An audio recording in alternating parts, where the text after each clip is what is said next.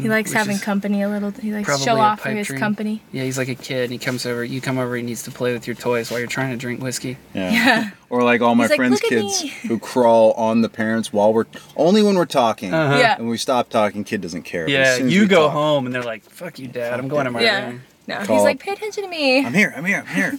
Hello, friends, and welcome to episode 22 of From the Van. It's a podcast from my van where I have conversations with people who have relationships with residential vehicles. Today's episode features Skye Walker. He is a muralist and van lifer who is at the tail end of a one year long mural tour where he's been driving all over the country uh, painting murals inside and outdoor, huge, large format murals uh, for a variety of different clients. And uh, I know of Skye because we have a bunch of mutual friends in Encinitas, but we actually met up with him in his hometown of Corvallis, Oregon, as we were passing through. We had a really good conversations. I hope that you guys enjoy it. Um, also, please go over to FromTheVan.com and check out our videos and uh, follow our YouTube page and subscribe on whatever your favorite podcast platform is and all that good business. Enjoy episode number 22 of From the Van featuring Skye Walker.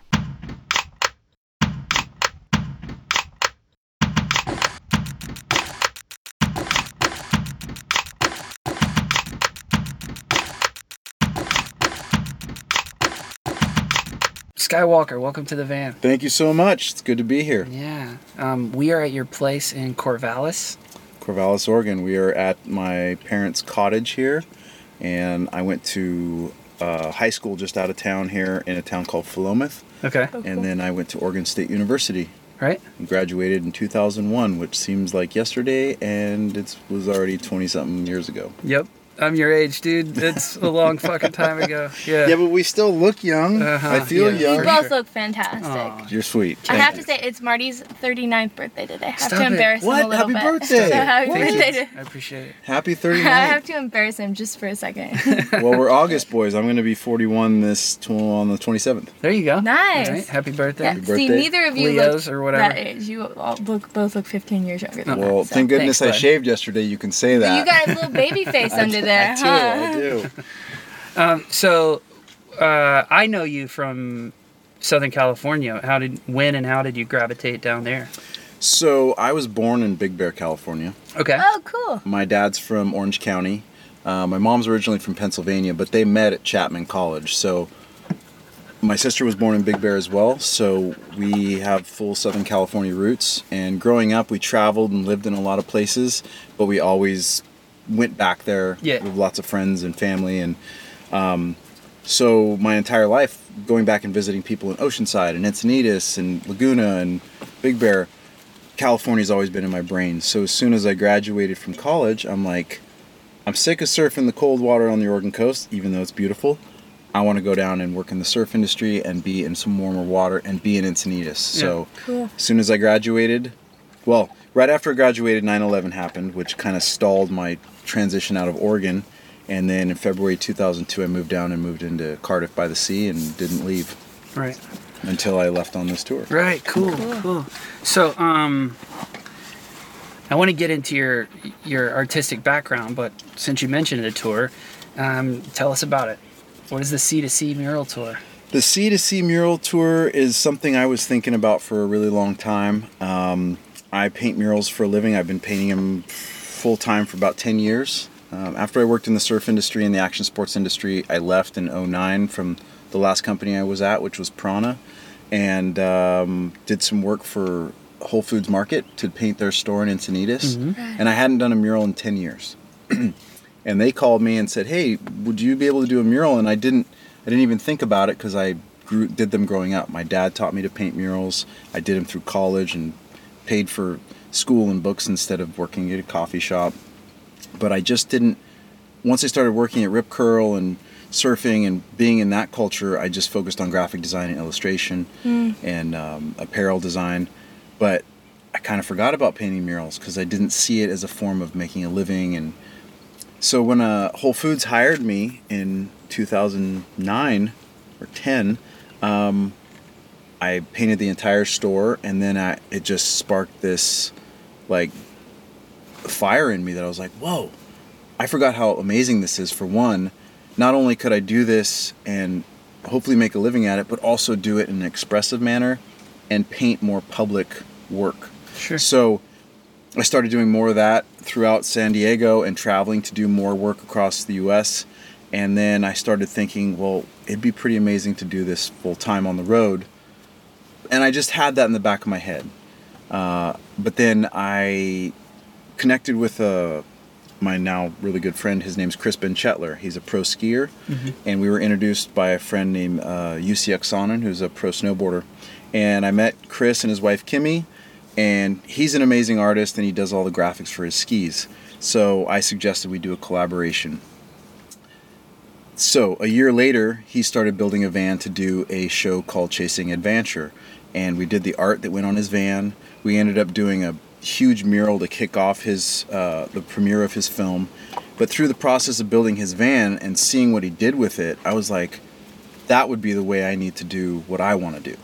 So I was definitely inspired by what him and Scott Smith, his builder of his van, did, and I kind of took that I met some new guys, uh, Joey Fandel of Noble Campers and um, Johnny Wood of Woods Off Road. And they were introduced to me by my friend Curtis Beauvais. And there was a great synergy. Joey built the inside of my van, Johnny built the racks. And it all just came together right after I bought the van and, and really pulled the trigger to do it. And then uh, in June June 3rd, 2018, I hit the road. And I've been on the road for 13 months. So this is the 14th month. Right. Cool. How many uh how many murals have you done on the tour? I've painted 29 murals. Wow. in 12 months. um, the month of July has been kind of a wash on murals because my sister just had a baby. My sister Amaris Walker. Shouts out to Amaris. Congratulations. yeah. Thank you. And uh, her fiance Andy, and they just had a beautiful baby girl named Kalia. And we're all super stoked. So this month has been devoted to family. Cool. Um, and I also just zip back to Mammoth really quick because I'm a part of Chris's new. Um, don't know where he got this from. I don't. I don't know either. we found a teddy bear. That, You can go set it in the back of that truck. or yeah, okay. yeah, I don't think we're gonna destroy Or that. put it on the van, bud. We'll put it over there at the end, just so we don't have as much of a an interruption. So I'm sorry. Sorry, I didn't want him to destroy it. It's, no, thank I you. That's great that you got it. I don't want, it, I don't want it to be like your childhood toy that he then destroyed. you little know. fucker. Not Don't my know. little childhood toy. All right. As long as he's not chewing on the van. But No, um, no. yeah, so uh, Chris Benchetler's doing a new film project with the Grateful Dead, which I've been working Okay. on with him this year. And I flew back this month. We did a little extra shooting, and I'm really excited because that's been a real quiet part of the year. Mm-hmm. But now that he's kind of released what's happening, he and I have done like multiple collaborations. We did three throughout this year on the tour, and um, so that's been a really fun project to be inner working with traveling. Yeah. So yeah, 29 murals, 12 months, and the 30th mural is going to happen, I believe, back home in San Diego. I haven't finalized it, so I don't want to jinx it, but if it happens, I'm excited because that's going to be a perfect place to finish the tour where Yeah. I started. That's rad. So my goal, my I didn't have a goal on a number, but then when I hit 20 murals, I'm like, okay, I want to get to 30. Wow. And once I hit 25, which was in Fraser, Colorado, I was like, okay, five more, I can do it. And then I've hit 29. I had a couple lined up in Santa Cruz that kind of just fell through because of timing and and some other things. But then this other one has opened up in Leucadia, and um, I'm excited. Oh, Leucadia. Yeah. All right. Oops, I spilled the beans on the location. Come up here. Okay, that's good. Um, chill out, bubs. yeah, chill out. Uh, so you told me uh, before we started recording that you've done like 21,000 miles or something. Oh wow. Yep, that right? I've, I've hit. Um, when I left, the van had 500 miles on it just Uh-huh. from building it and driving around Encinitas. Yeah. So I take that back. I'm at 20,650 miles. So 20,060 miles in Okay. 12 months, 13 months. So definitely put it put it to use. How many states have you painted in I've painted in about 15 or 16 states on the tour? on the tour. Yeah. I've driven through about 29 states. Okay. I, in the fall, I went to New England and was able to go to Maine, uh, New Hampshire, Vermont, and crossed through Delaware, which knocked off all the last states I needed to go to. So now I've been to every state. Oh wow. Oh, there you go. Very cool. Little backstory: My parents performed and traveled together before my sister and I were born. They were folk singers. Okay. Morrison Lynn Walker. Shouts out to my parents, and um, they traveled all over. They performed in Vietnam for the troops.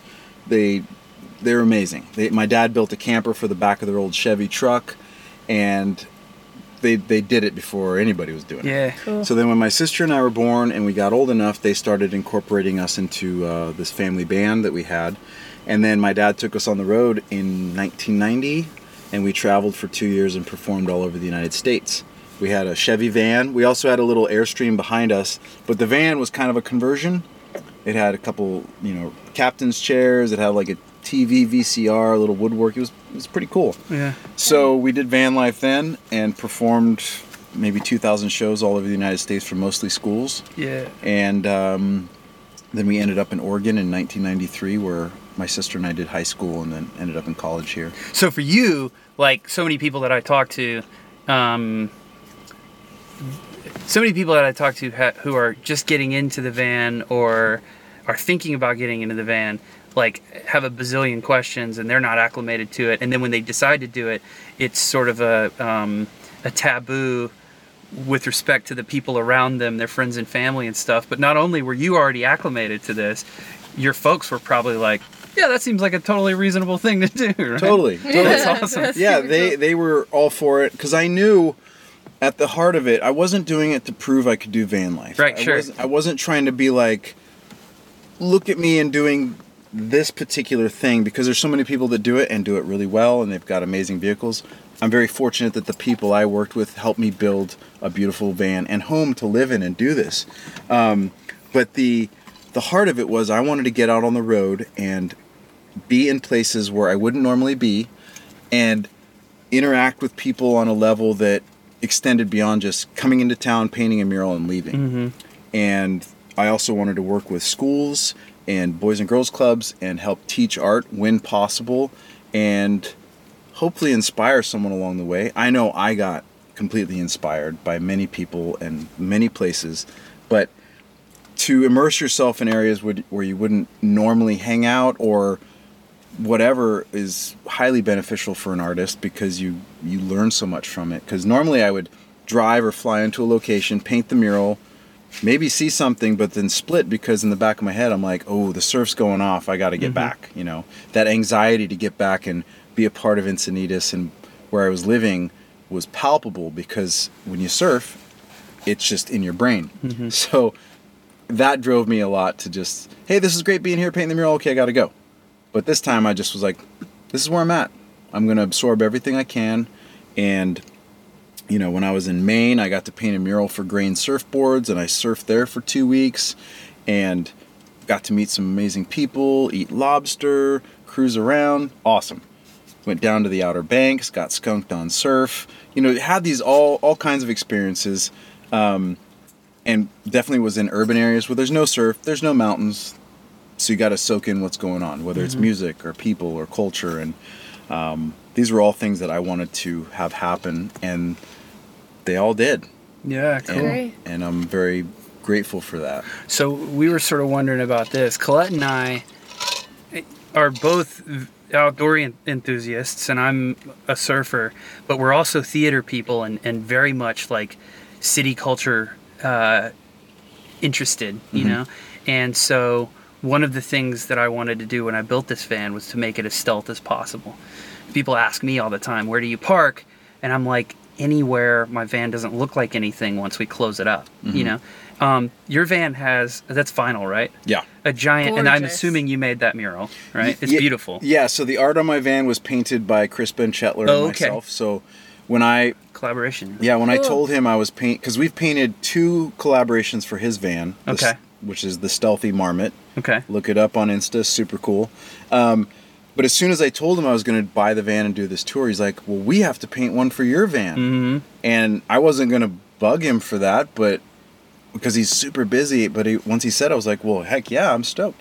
So we collaborated and we painted that piece, which is called Narratives. Okay. But it's a full color piece, and I was like, it's too bright for Too much. for this. So Yeah. I Sure. took it to a monochromatic blue, bluish gray. The cool thing with this wrap is at night it becomes camouflage. Hmm. That blue dulls down so much, and because it's a matte print as well, it becomes almost like this just nebulous pattern at night, That makes which sense. is nice because you're right. You want to be as stealth as possible. Do you find that you can just park this places and Oh yeah, yeah, cool. I've parked in urban settings, neighborhoods, and obviously I try and park as safe and as smart as possible. Um, definitely not trying to like ruin anybody's scene or neighborhood or cause any issues. I don't want to get woken up in the middle Sure, of the night sure. from someone harassing me. But yeah, I mean, I, I just make sure to park in a good spot and When you go and paint a school, do they do they have they set you up sometimes with like oh you can stay over in this guy's house or this back behind the school or whatever? Totally. Um, I haven't stayed in any schools, but I've definitely had people say, "Yeah, we have a great driveway, we have a great street, Right. or we know somebody with a yard, whatever." Makes Yeah. it easier and safe. The hard part is like in a lot of these areas because you have to paint in a more urban setting versus way out in nature. Mhm. I couldn't drive out to like BLM land and be in the stars because that's like a four-hour drive from where I'm painting a mural. Sure. So you know, there was a lot more urban camping than than I would have liked at times, but I also knew it came with the territory. Sure. This trip wasn't for me to go off grid and be in the middle of nowhere and say, "Look at me, I'm in the middle of nowhere with my van," because that's not what the tour was about. The tour was mm-hmm. about doing art and being active with it, and you know, seeing what came of it. Because I, I tried to line up as much work as possible before I left, and the third mural that I had set up on the tour uh, canceled on me the day I got there. Oh no. Rude. Uh, they had some budgetary constraints and some things happened, which was unfortunate. And I, I was stressed because it was a paying g- gig and I was expecting it. But then that was really great. It was great that that happened because after that I had some amazing people reference me to some other people, and then um, a guy named Jordan uh, Jordan Bazile, Bazile, I, I think I say his name wrong. Um, he referred me to the High Five Foundation in Truckee, California. I ended up doing a donated piece for them, and um, they work with athletes that have been paralyzed doing uh, action sports. Amazing foundation, amazing people. And after that, I was like, you know what? I'm not going to worry about things working or not working because they're going to work how they're supposed to. And once I adopted that mindset, everything flowed so much better. And not to say there weren't frustra- frustrating moments or times, but I didn't let that get to me because I was like, well, if that doesn't happen, another door will open. And that's exactly how it worked. And um, I couldn't, I, I couldn't have expected things to go the way they did. And I, I'm, I still look back at it and go, wow, I can't believe how some of these things aligned Mm-hmm. it created so many serendipitous moments of timing and amazing things that happened that I never could have anticipated and or predicted. And I wouldn't have happened if I'd been stressed about like, well, this has to happen and it has to happen this way. When you're on the road, it happens the way it's supposed to. Right. Because if you try and force it, it's not going to work. Mm-hmm. At least with what I do. So, Yeah.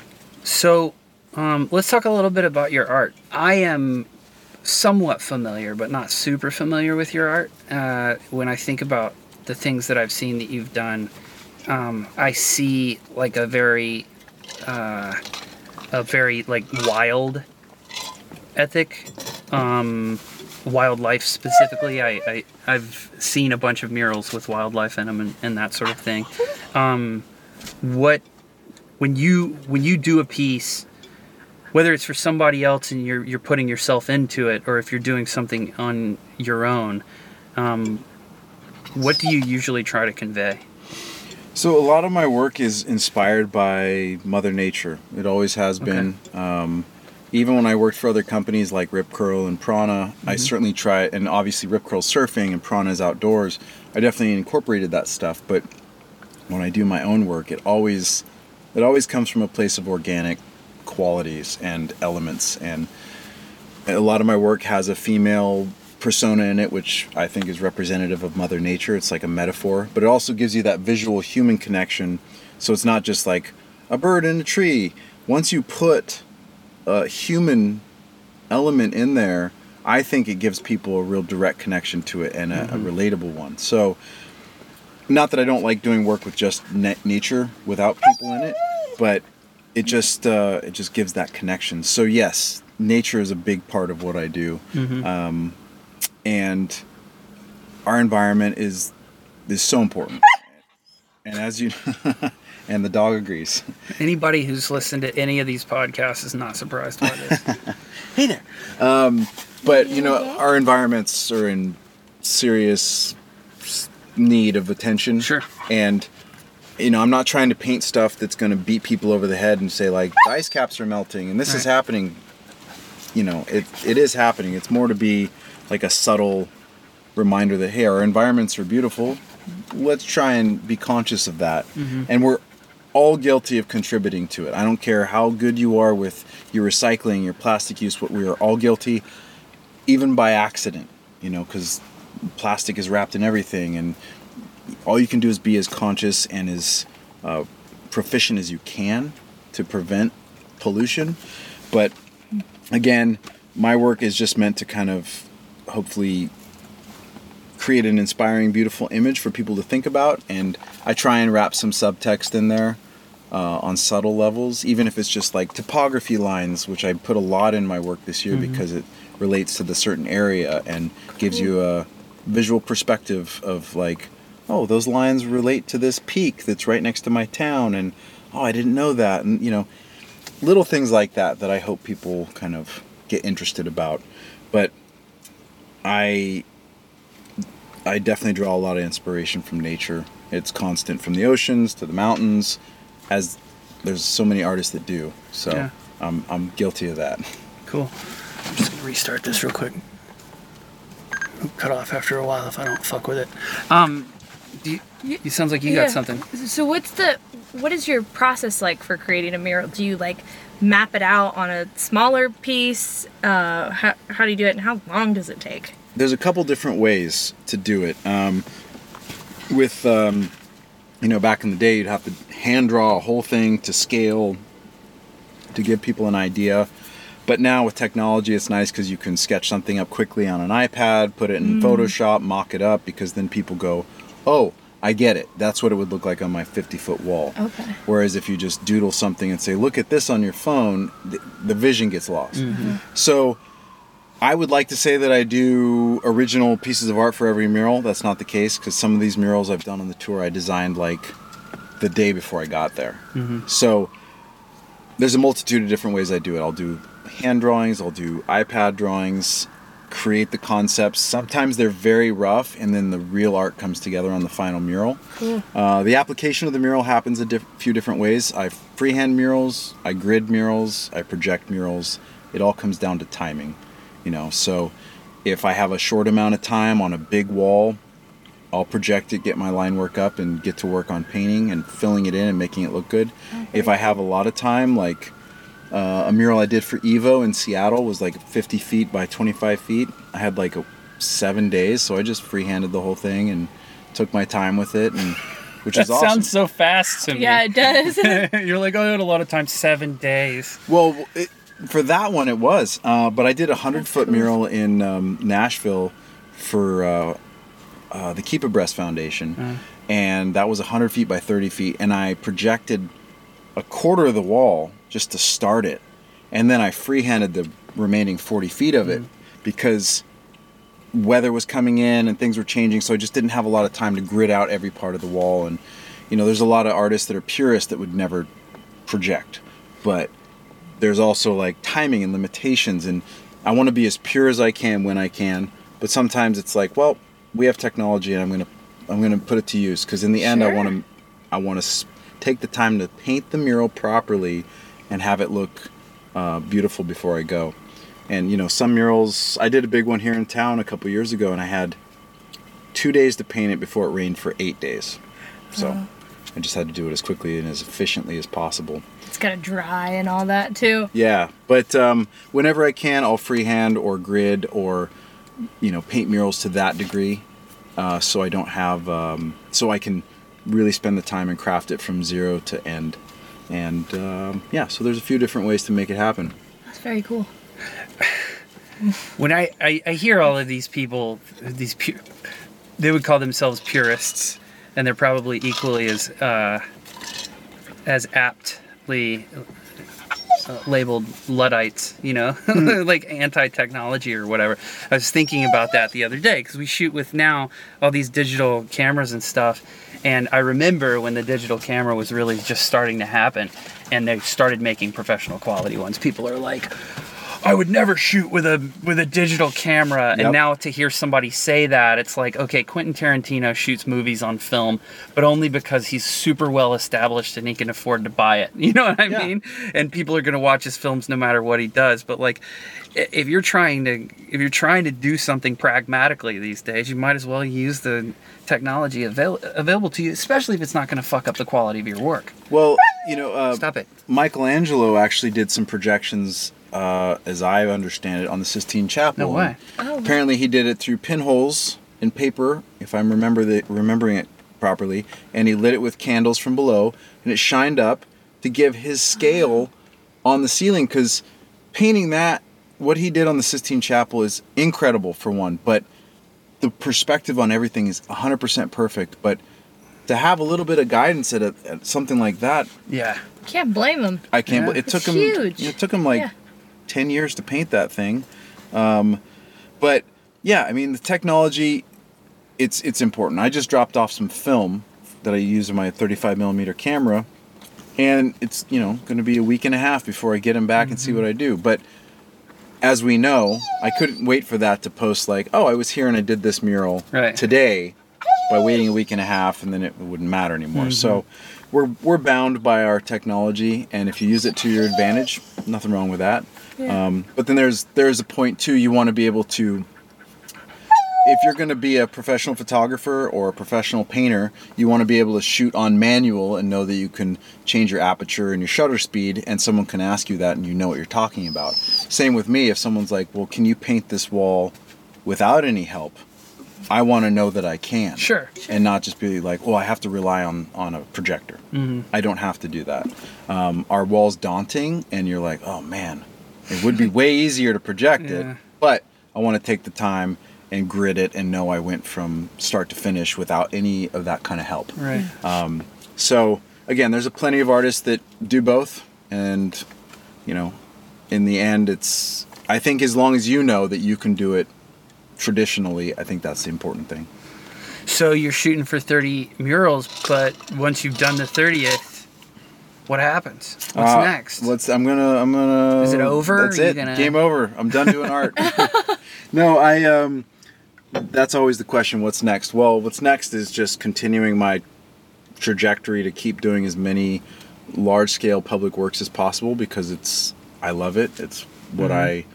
I realized a few years ago. I was like, this is this was it. This is what I need to do, and I love graphic design but I don't want to just sit on a computer all day. And there's plenty of people that do graphic design way better than I could, um, even though I got my degree in it.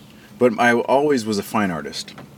Figure drawing was a big thing for me, painting. But now to be able to paint something and have it live on a wall at 50 or 100 feet for thousands or even millions of people to see potentially, that excites me more than anything. I've definitely done small scale paintings and, and art, and I love it. And I'm excited to get back to do more of that, more studio gallery work.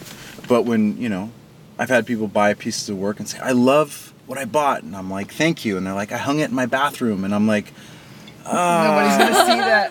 that. and they're like, no, no, no. So many people comment. I'm like, yeah, I'm, that's cool, but But I, that wasn't meant to. Yeah, it wasn't meant to go in the bathroom. Again, I'm grateful that people. You do you, but yeah, I'm grateful that people will buy the art because that is a huge. That's the biggest compliment is to have somebody buy a piece of your work, regardless of where they hang it. But to paint something that is going to be outside or inside on a large scale and have people comment on it, love it, get inspired by it. That to me is is my driving force to continue with doing murals, and everything I've learned from this year is just going to help fuel that. Um, it has made me want to do more gallery, smaller scale stuff because I just haven't had any time to do it. My ga- my my studio was outside this year, and when you're painting outside, there's a light breeze blowing, beautiful day, birds are chirping, and you're creating outside, I, there's nothing better than that. Um, but I also know that I need smaller work for prints and things that people are interested in. But um, I'm not going to stop doing murals. I'd like to do more. I'd like to do more internationally. I'd like to keep traveling. I'm potentially going to do another tour in maybe 2021. I just need to figure out the logistics. And um, yeah, so continue with art and murals to the nth degree. Do you have like a dream wall? Ooh, a dream wall. Um, not not necessarily a dream wall, but probably like a dream location. Mm-hmm. Somewhere like I don't know, New York City with where people are going to see it. You know, millions are going to see it. Mhm. Uh, there's so much talent in New York and amazing street artists that, you know, that's a, that's a that's wishful thinking. But yeah, I mean, just just beautiful walls that are not where the paint's not stripping off and it's just got good visibility. And that's that. Those are dream. They're all dream walls. They're all like this blank canvas where you're like, what can I make of this? Yeah. and also in that process having the time and the autonomy to create what i want when you work for clients which obviously i'm grateful to do sometimes you're compromised because they want their vision Mm-hmm. and it doesn't coincide with what you think the wall should be and um, when someone says hey do what you want and make it awesome that's the best thing ever and and that's the most complimentary thing to your work as an artist Sure. but when people try and manipulate it into something else or if they try and tell you to copy someone else's work then it's like eh, that's not my that's not what i do Yeah. so Right. just just creating on on your own terms is always the best Sure. when possible Do you um okay, so you said that you got your degree in graphic design and you were painting uh, murals with your dad when you were younger. Um, can you flesh out a little bit more of your sort of your uh, artistic background and like Mhm.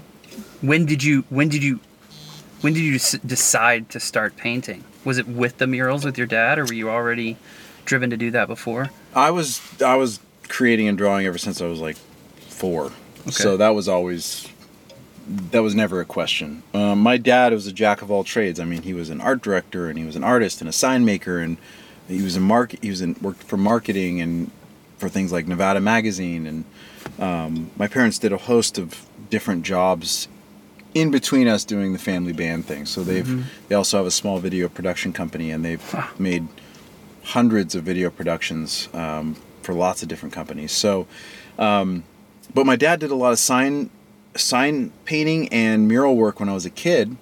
You know, as in be- in between jobs and also for fun, but also, you know, oh, I can do this and you know make some money in between things and as artists do. Um, but it wasn't until I was in high school where he was doing some stuff on the Oregon coast when we lived in Florence that I was like, oh, that's that's cool, Dad. I'll help you with that, and he'd show me stuff, and then, but I never saw it as a way to be expressive. I always saw it as like, well, this seems like too hard to get walls and sort this out. You know, that's why I'll just work on a small small scale. But then in college, um, here at Oregon State University, I did a lot of stuff for people that just we want the Oregon State beaver on the wall. And I'm like, okay. So I Mm-hmm. I painted like a 25 foot tall beaver for the wrestling department here. Cool. That was probably my first large scale solo mural. It's like 20 feet tall, 25 feet tall. I got like 800 bucks and was stoked. You know, I airbrushed the whole thing and it's still there today. And, you know, that was cool. But then I did other stuff around town and everybody wanted the beavers. But but now I've I've been able to paint murals in town of my own vision. Yeah, art, cool. Which is really cool. Um, but when I was a kid, I always loved Garfield, the cartoon, and I just loved how clean his style was and everything. And I sent him a letter, Jim Davis, the creator of Garfield, with some of my art, and I said, "Hey, I want to be like you someday. I love Garfield, yada yada." And like th- um, three weeks later, I got a letter from him Wow. on Garfield letterhead with like a die cut like bite taken out of it, and it had a picture of Garfield with Uh-huh. paper in his mouth. And it said, Hi, Skye. Keep up the good work. Love your art, Jim Davis. And I was like, oh my God, this was life changing. I was like eight. Yeah. That's so cute. And I remember being at breakfast and I'm looking at this letter and I'm like, Mom, oh my God. I said, I want to be an artist for the rest of my life. Because at the time I was like, maybe I'll be a veterinarian. You know, when you're eight, you're like, all these things fireman, you know, astronaut. But that changed my mind. I'm like, art, that's it, whatever that means. And that never changed. So I've always wanted to be an artist. I didn't know what capacity that was going to be in. And then it's obviously evolved. And I've been, I believe, very versatile in what I do graphic design, illustration, cartoons, murals. Maybe to my detriment at times instead of just focusing on one thing as an artist. But I also appreciate the variability because if Whole Foods had called me nine years ago and said, hey, can you do murals for us? And I was like, well, I don't know how to do that. I would have missed an amazing opportunity. Sure. So I painted eight Whole Food stores now across the United States, Rad. and um, and then that wouldn't have, you know, it would have been something else that would have inspired me. But that was the thing that turned my whole ship around and focused into public work, public artwork. Cool. Pissed that that Whole Foods isn't open I anymore. know. I what know. a I'm so right? sad that That's Encinitas closed. Do you have any others around Encinitas? Um, I painted uh, Whole Foods in Del Mar, Oh, okay. uh, Hillcrest. Okay. I painted a little small mural in La Jolla's Whole Foods. I- oh, I used to drink there all the time. There's a little Torrey Pines tree I painted in there. It's Oh, Hillcrest okay. is a little more expansive. I did like five murals in there, big ones. oh, Okay. fun. And then um, Fairfax in LA, I did one in Laguna Niguel. I did one in Arizona, which closed the same time as Encinitas, unfortunately.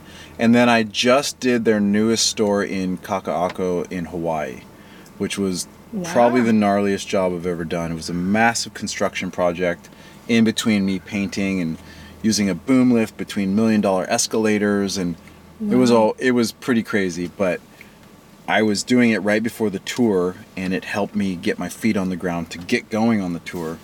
So it was a, it was a big job. It was two trips to Hawaii, probably 15 days for each trip, 15 hour days consecutively to get the job done. But it was very gratifying in the end, and yeah, so always stoked to work with Whole Foods. Yeah. and Nice. yeah, so Cool. Um, do you have any more art questions before we move to the van? I feel obligated to ask him about his van. Oh, yeah. Go for it. It's just fascinating, and, Yeah. and I've always thought murals were so fascinating Yeah, they're because it's so cool. incredible to do something at such a large scale. Like, I feel like you got to step back a lot and look at it totally. and be like, "What did I just do?" and I'm so ins- there's so many artists that I follow, muralists that are mind blowing. Like Sure. I am f- totally forgetting his name now, but an artist I think in Europe just did a I don't know how big this wall was, but he painted it with these giant free-handed butterflies, and they look real, but they are the wall is probably eight stories tall Jesus. by like 250 feet wide. It is enormous, and it's perfect. Yeah. And as an artist, I'm like, well, that's I need to go back to the drawing board because that guy just took it to another level. Yeah. Um, But yeah, there's so many artists that I follow. There's a lot of artists that I know that are muralists that I'm inspired by, and it's hard not to compare yourself when you're out there doing what other people are, do- are doing. It's natural. Fair. And I have to remember as an artist, like, well, they're different than me, even Yeah. though we're doing something similar. But sometimes you just can't help but get a little jealous and be like, oh man, that guy's style or that girl's style is pretty incredible. I wish that was mine, but it's not, and that's okay. I'll do my thing. But uh, it's definitely inspirational to see really big art by other artists. Yeah. Yeah. Cool. Let me restart this again and then we'll talk about the van.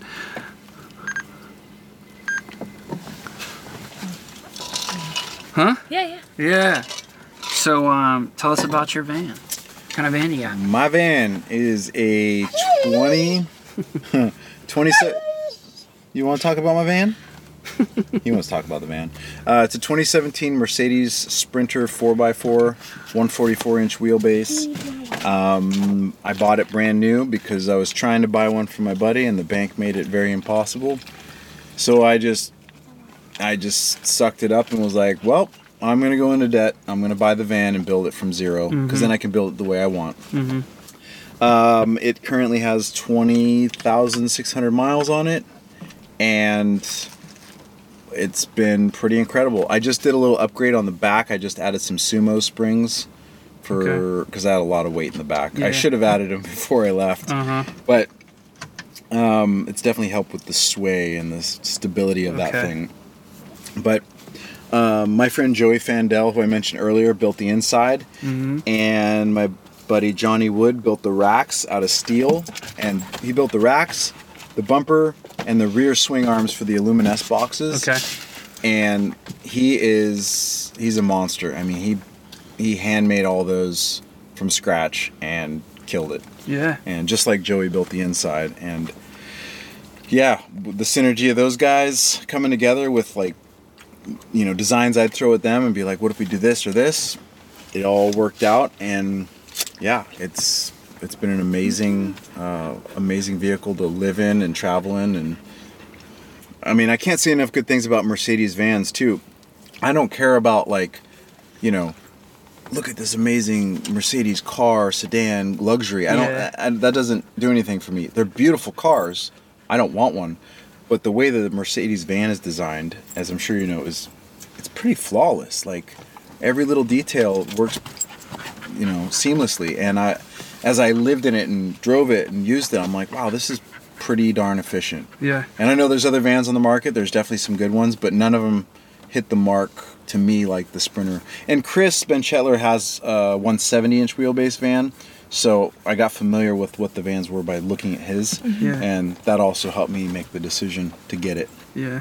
Um, what, in terms of like living space and amenities and stuff, what do you have in there? So I've got a pretty good size, I think, 37 gallon uh, ARB fridge. Okay. So it's really good size. I've never had a lack of space for fruits and veggies and salads and you know guayaki and Mhm. all the all the tasty treats in there when I'm driving. Um, I've got Gotta a have that yerba. got, got that yerba mate. Shouts out to uh, guayaki yerba mate. Um, Had one. There's a can right there. I I had know one I was stoked. You guys are I like the it up. sparkling ones. Shouts out to my friend Madison for uh, setting me up on the tour. Um, but yeah, so I've got a sink. I've got um, a Goal Zero uh, Yeti lithium-ion battery to charge all my all my knickknacks and cameras and all that stuff.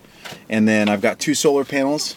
Uh, one solar panel powers all my LED lights, my my fridge, my water pump, and one more thing one other thing. And then the Yeti lithium ion battery is powered by the other Goal Zero. Oh, interesting. So you got two separate systems. Two separate systems. So the because the Goal Zero is nice because I can pull it out when I'm doing murals if I need Cool. electricity for a projection in a random place or if I just need to plug in and use music or whatever, I can pull it out. It doesn't Yeah. stay in the van. That's been really a nice addition I bet so. and um, yeah, I've got a I've got a full size queen bed, um, and it's modular, so I can collapse it down, and I have two mattress pieces made by 2920 Sleep, and they were awesome. They sponsored me for the tour, and shouts out to 2920, and they custom made me this mattress because I have to take down the like the the last quarter of it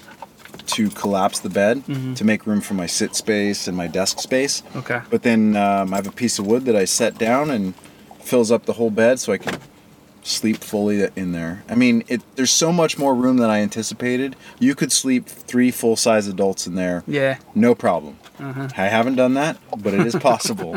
um, and um, Couldn't leave it to the imagination. I know. Sorry, everybody. I didn't get that weird. Um, but it uh, it's you know the front passenger seat rotates so you can kind of have a little you know hangout session in Yeah. there and Like this. just like this. I got a ceiling fan to push air in or pull it out.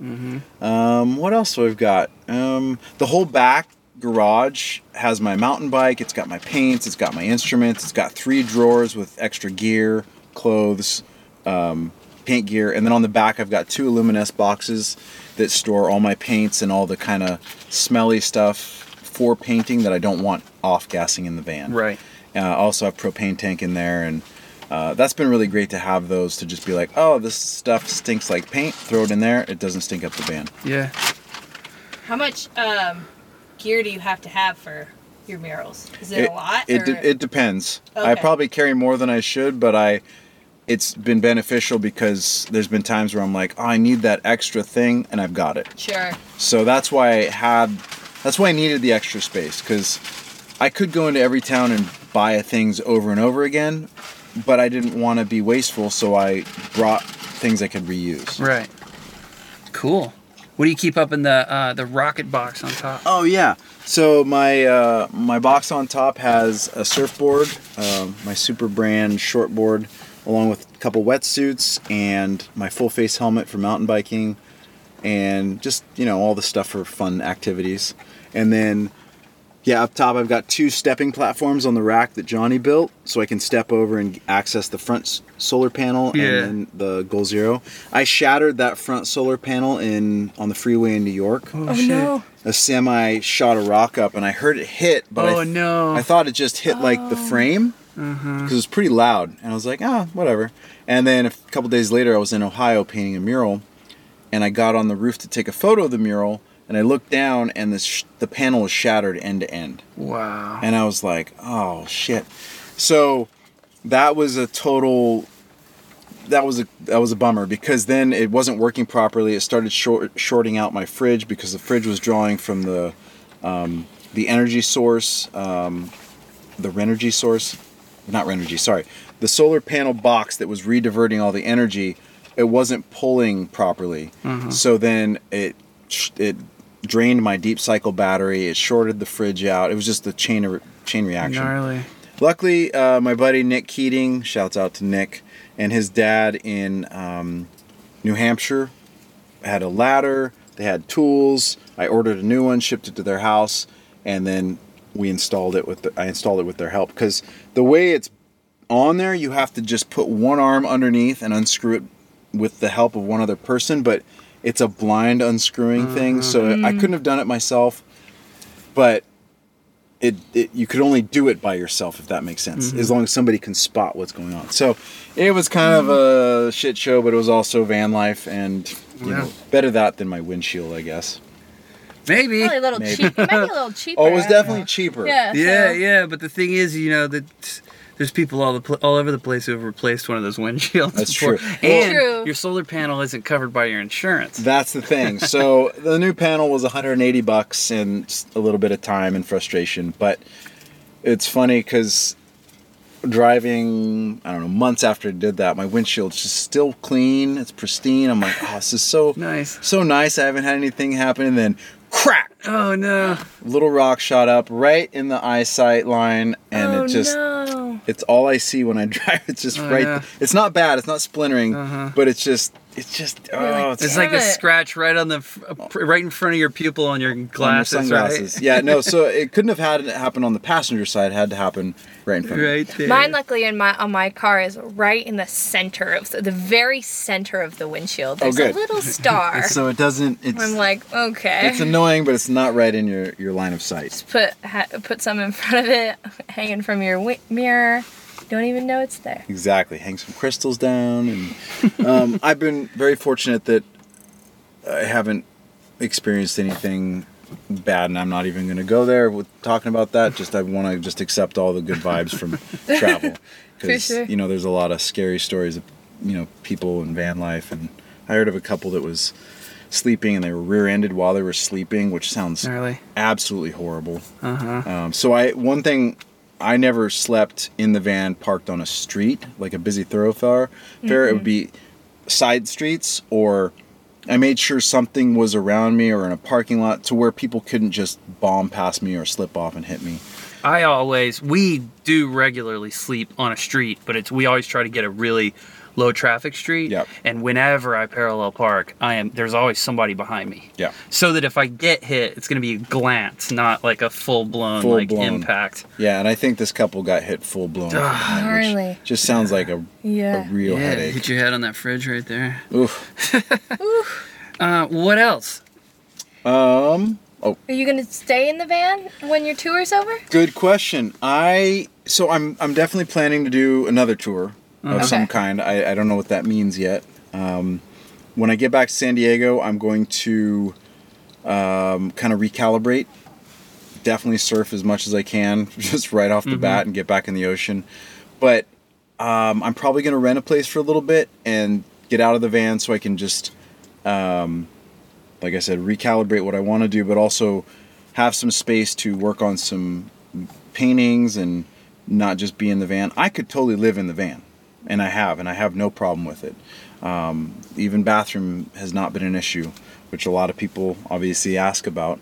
But um, to have space to paint and create is I need that, and I want to generate a new art show and a series of work. So I'll probably rent a place for a little bit and then kind of formulate my plans for the next tour. Yeah. And um, I'm also looking at possibly going to Australia or New Zealand for a little bit. So I want to get out of the country and do a couple trips. Right. But um, yeah, and I I definitely have some murals coming up where I'll be taking the van and staying in it. And Yeah. Cool. Now that I have it, I'm like, well, I can drive out to wherever and Do any old job. do the job and not have to stay in a hotel or whatever. And You're in your space, so it's nice and comfortable. and- yeah, and it's funny. I I didn't quite get it. It you know I knew people that do van life and they we'd go stay somewhere at the same time and they no they wouldn't stay in like the Airbnb. They're like we'll mm-hmm. stay in the van. No no come inside. No no no it's okay. I get it. It's home. It's I'm comf- I'm comfy in there. And people have been very gracious and say come stay in our house and I'm like it's okay. I can sleep in the van. I like it. In some instances, I stayed in someone's house because it just it made sense and it was less awkward for them Yeah. to know that someone was just camped out in their driveway. Uh-huh. Sure. But uh, and then sometimes it was very welcome to just get out of the van, have a shower, have a bed. Yeah. But um, yeah, I've got no problem staying in. I think it's cozy as hell. Yeah. Yeah, we always say we don't need your guest room, but we will use your shower. Yes, shower, shower and food is always acceptable. Yeah. And um, Maybe a nice shit, but that, that's about it. I'll eat your food whether I'm living in a van or a house. you know I Exactly, mean? exactly. Food is always welcome. Yeah, yeah. Doesn't matter where you live. But it is funny how people just think that because you are in a van that you're down on your luck or you just gave up on life and you just the van was the only option. Right. I've had people say to me who uh, don't know anything about art and murals uh, and they think that I'm just driving around painting for free for whoever wants it. and, uh, and I'm like this is my home. Like I have to pay bills, Yeah. you know, and, and I try and be as upfront and honest about that and educate as much as I can so they are understanding of what I do and how I do it instead of just thinking, oh, you just drive around and paint for free. Only art worked like that, right? You know? exactly. I know. But but at the same time, when I've done donated work, but here's the trade-off, and my friend said it pretty well: uh, no pay, no say. So if you want the art, cool. But if you're not paying for it, then I paint what I I can want. do whatever I want. The minute you start having a budget, then we can talk about the things that you'd like to have happen, if it's you know Stop it. if it makes sense. But um, but the, you know, if someone really wants a piece of art but absolutely has no money, then they gotta let me have full control. Do whatever you want. Yeah, And then you get it up on a on a lovely wall and hopefully so. it's all your your shit. Well, and I also know cool. that I'm not gonna do anything super like gnarly or It's not just gonna be a big No. dick. Everything I've seen of yours is really Really beautiful. pretty, yeah. So Yeah, we really like this mural, it. but why did you paint a big wiener on the wall? I'm like, I'm sorry, I, you know. why does Mother Earth have a wiener? Yeah, Um, well, okay. Uh, you've sort of been doing it along, but like, where can people? I, I know you've got a bunch of sponsors, and you're welcome to plug whoever you want to. Um, but where can people find you?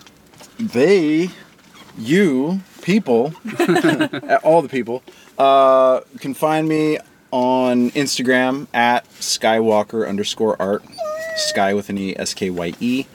The van is at Van Go underscore go. My website is skywalkerart.com. And yeah, people are, I feel free to follow along, message me, say hi. You know, if you're interested in a mural, let me know. Cool. And you've Um, got a little, uh, you got a little merch happening, right? Hammock, hammocks, and Yeah. I saw some sticker packs and stuff. Yeah, I've got some cool. Uh, Stop it. cool collaborative projects that uh, Chris Benchetler actually lined up with our collaborative work. Uh, we did some uh, collaborative hammocks with Madera. Mm-hmm. Um, and what's cool is two trees are planted for every hammock sold. Oh, cool. So we've got four different hammocks based off our uh, Chris and my work, and so you can find those on Madera.com. Uh, we just did a couple of chalk bags with static chalk bags, which is Mm-hmm. pretty cool. Um, and then as far as my own work, I did have a sti- uh, sticker series that I just did. I sold out in two days, so Oh, I, shit, yeah. I need to do some more. Cool. And I'm working on that. I've got some new art prints I'm working on, some new sticker packs. Um, so I, I'm generating a whole bunch of new fun stuff, and I'm going to flood my website with it Rad. as soon as I get back and get a little time to get that nailed down. Your stuff But- would look cool on skate decks and stuff like that too. done skateboards. I've done wakeboards. Uh, I'm doing something with uh, Chris Benchetler and Liquid Force wakeboards, Cool. which will be coming out. I'm not going to say Super what, cool. when, where, or why, or how, but that's going to be awesome. um, and yeah, I I try and do as much of my own work to have prints and stuff. But again, this year has been all about the big stuff. Yeah. I've probably done four or five small finished pieces Uh-huh. in the Yeah. span of 12 months, which is nothing. I thought I would have all this time to create like a big body of work. I would drive, paint, drive, and then I'd get there and be like, okay, I want to draw this thing. And I'd start it and then go to bed. And then six weeks later, I'd be like, oh, I got to keep working on that thing. Yeah. So it'll be nice to be in one spot and I can, instead of driving thousands of miles, I can put a bunch of hours That into time art. into Sure. yeah. That's sure. the trade off. But um, yeah, and then um, I'd like to say a little thanks to people that have followed along and been supportive and amazing and awesome.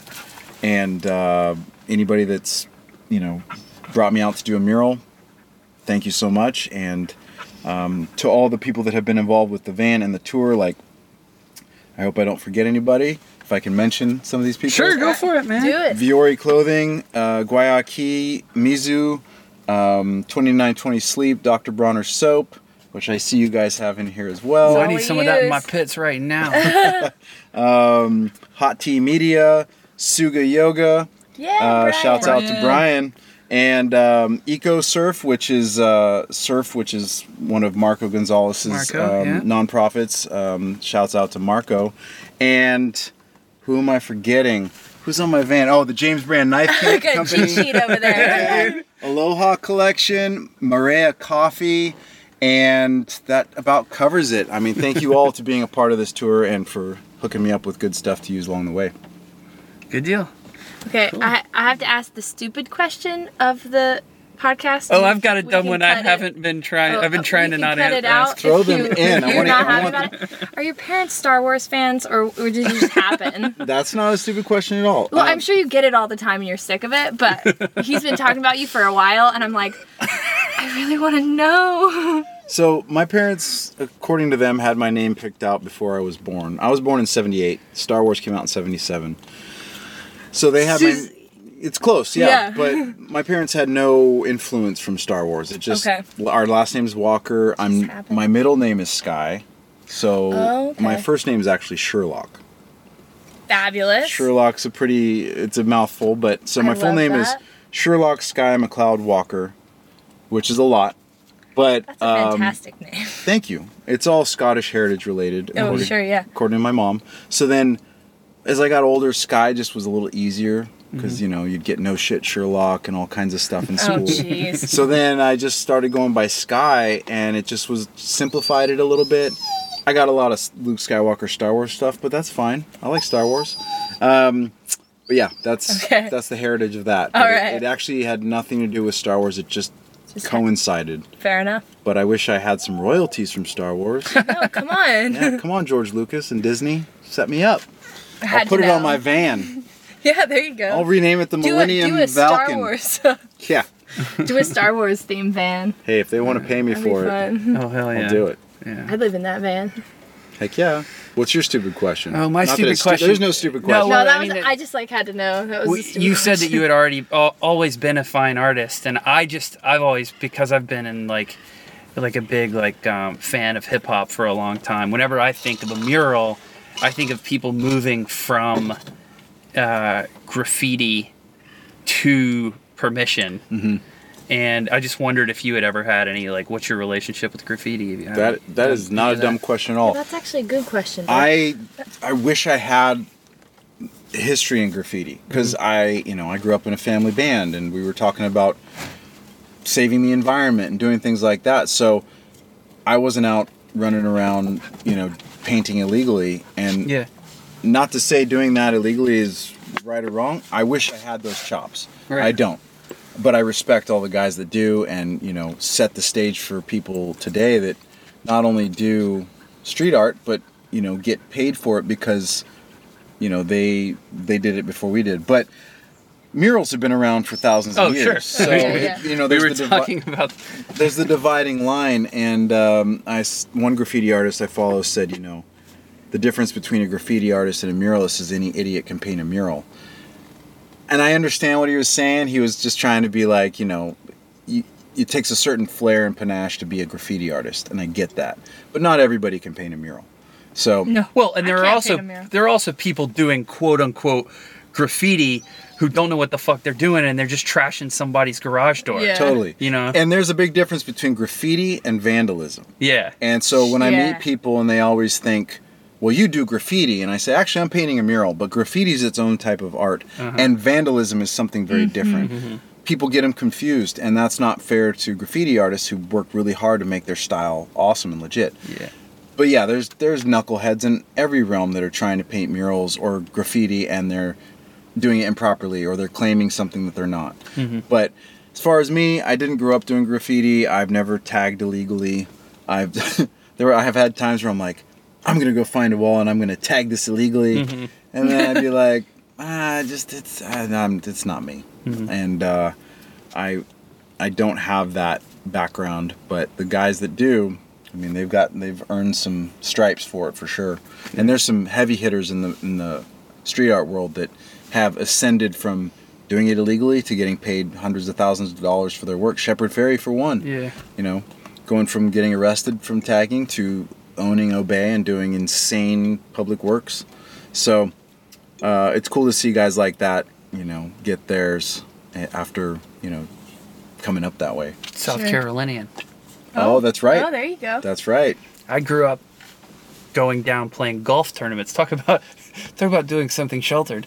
Uh, I grew up playing golf tournaments and going down, and he's he's probably only forty five or something, right? Something like that. And uh, he couldn't have been more than nineteen when I was seeing the um, Obey Giant like just on police barricades, like stenciled and like he had done them. You know. Well, see, and it's guys like that who have the foresight to start something, which he did, and Banksy's done, and uh, a slew of other artists. But I mean, when you think of people in the street art world that have really made an impression, I mean, he's definitely one of them. The Obey Giant, everybody knows that. Yeah. And uh, I wish I could say I've come up with something that's that iconic. I haven't.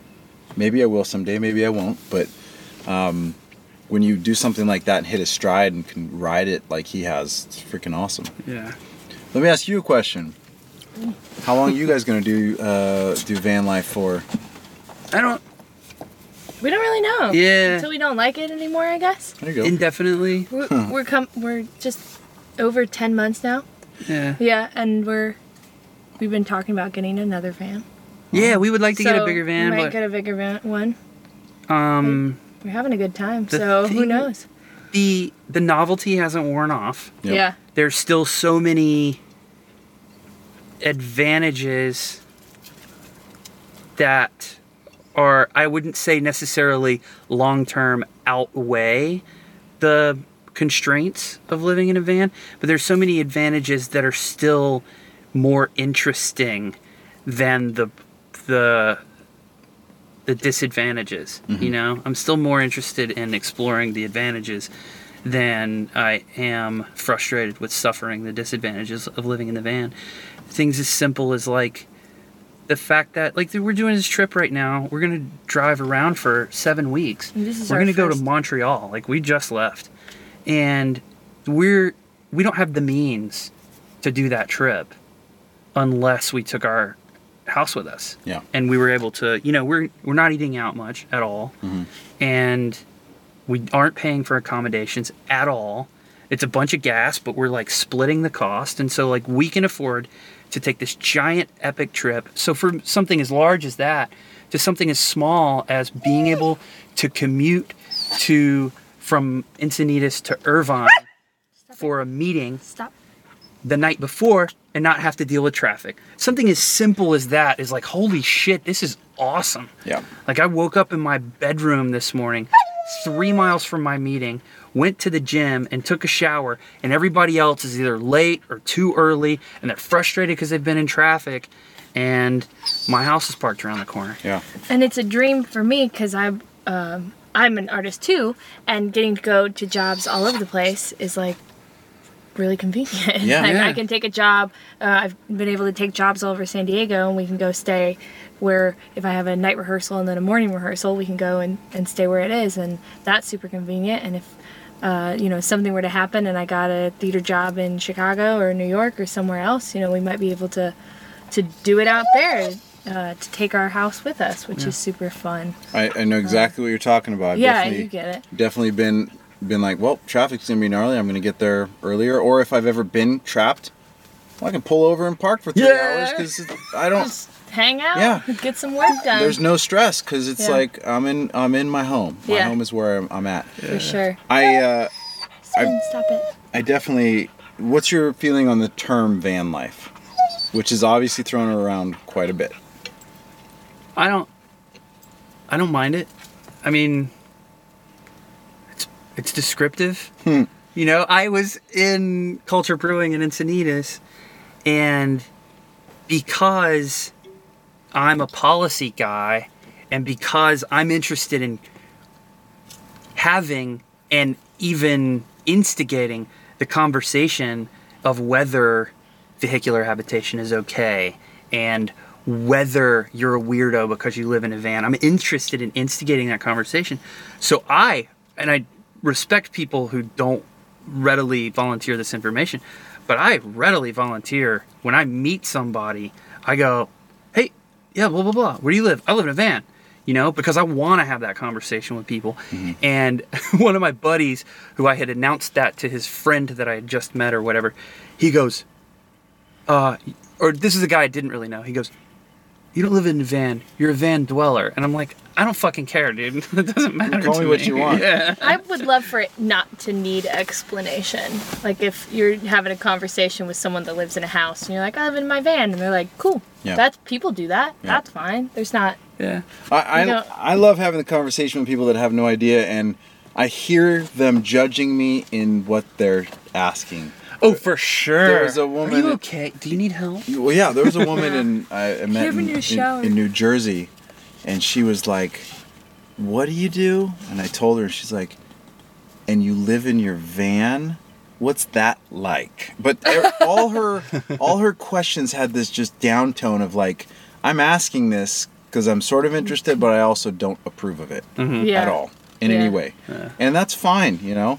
Everybody teach their own. We've we've all lived in a place that's I mean, I moved out of an amazing place in Cardiff with my roommate Kyle. Shouts out to Kyle, who was just here. We went surfing, hung Cool. out. He's on a 7-week road trip. Right. He's living in the back of his Tacoma and he's like Nice. he's reminded, he's like travel is amazing. I've met so many amazing people and I said take that and multiply it by 13 months because uh-huh. the amount of people you meet along the way is such a gratifying experience.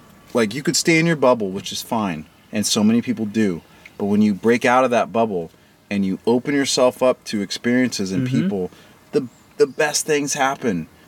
Especially if you're open to it. If you go out with a negative vibe, you're going to pull the negative. But the positive and negative, the yin and the yang really happens, but if you're really open to it and accepting of it and patient, I think that's the biggest key is being patient.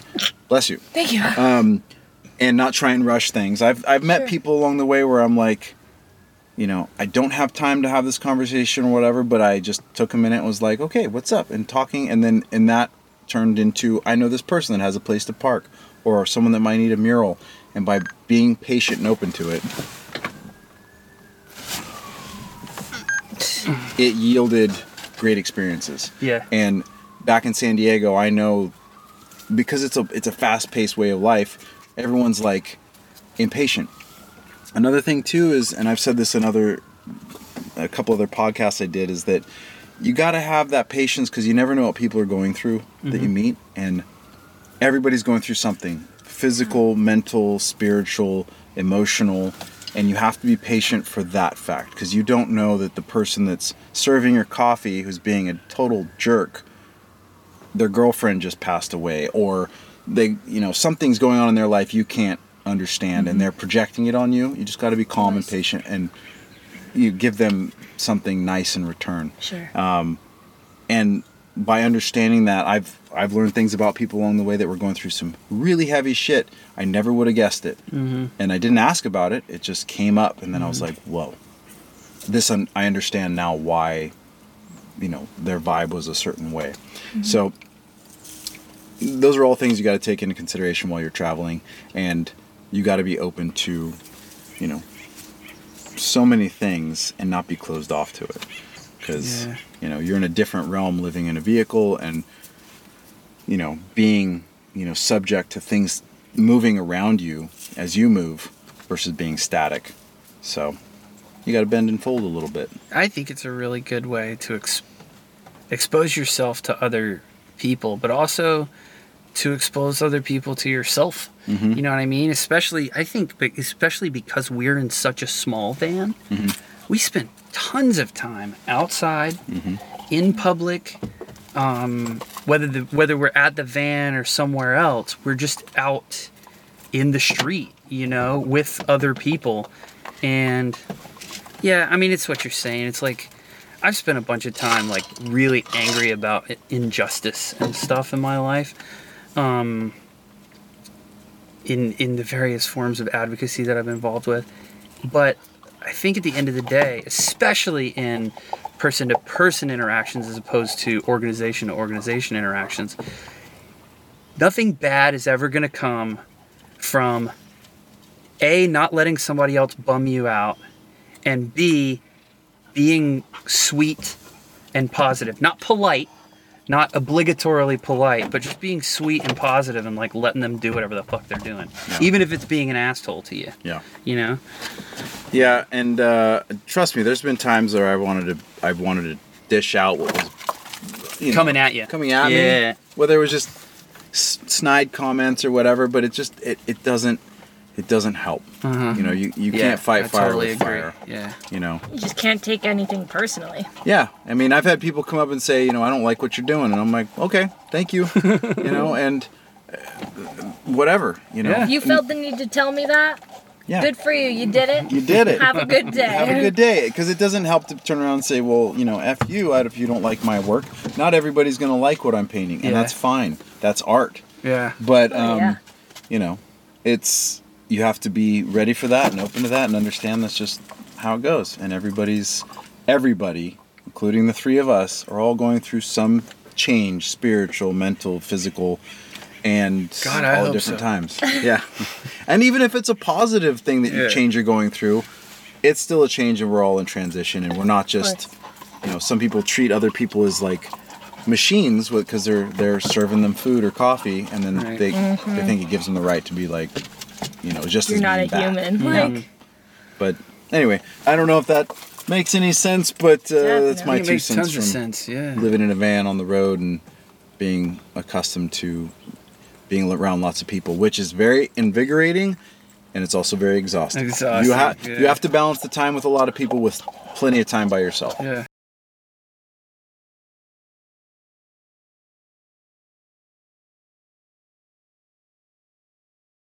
All right, guys, we did it. Uh, I thought that was a really fun conversation. Had a good time talking to Skye. Hope that you enjoyed it. Really appreciate it if you uh, have stuck around this long.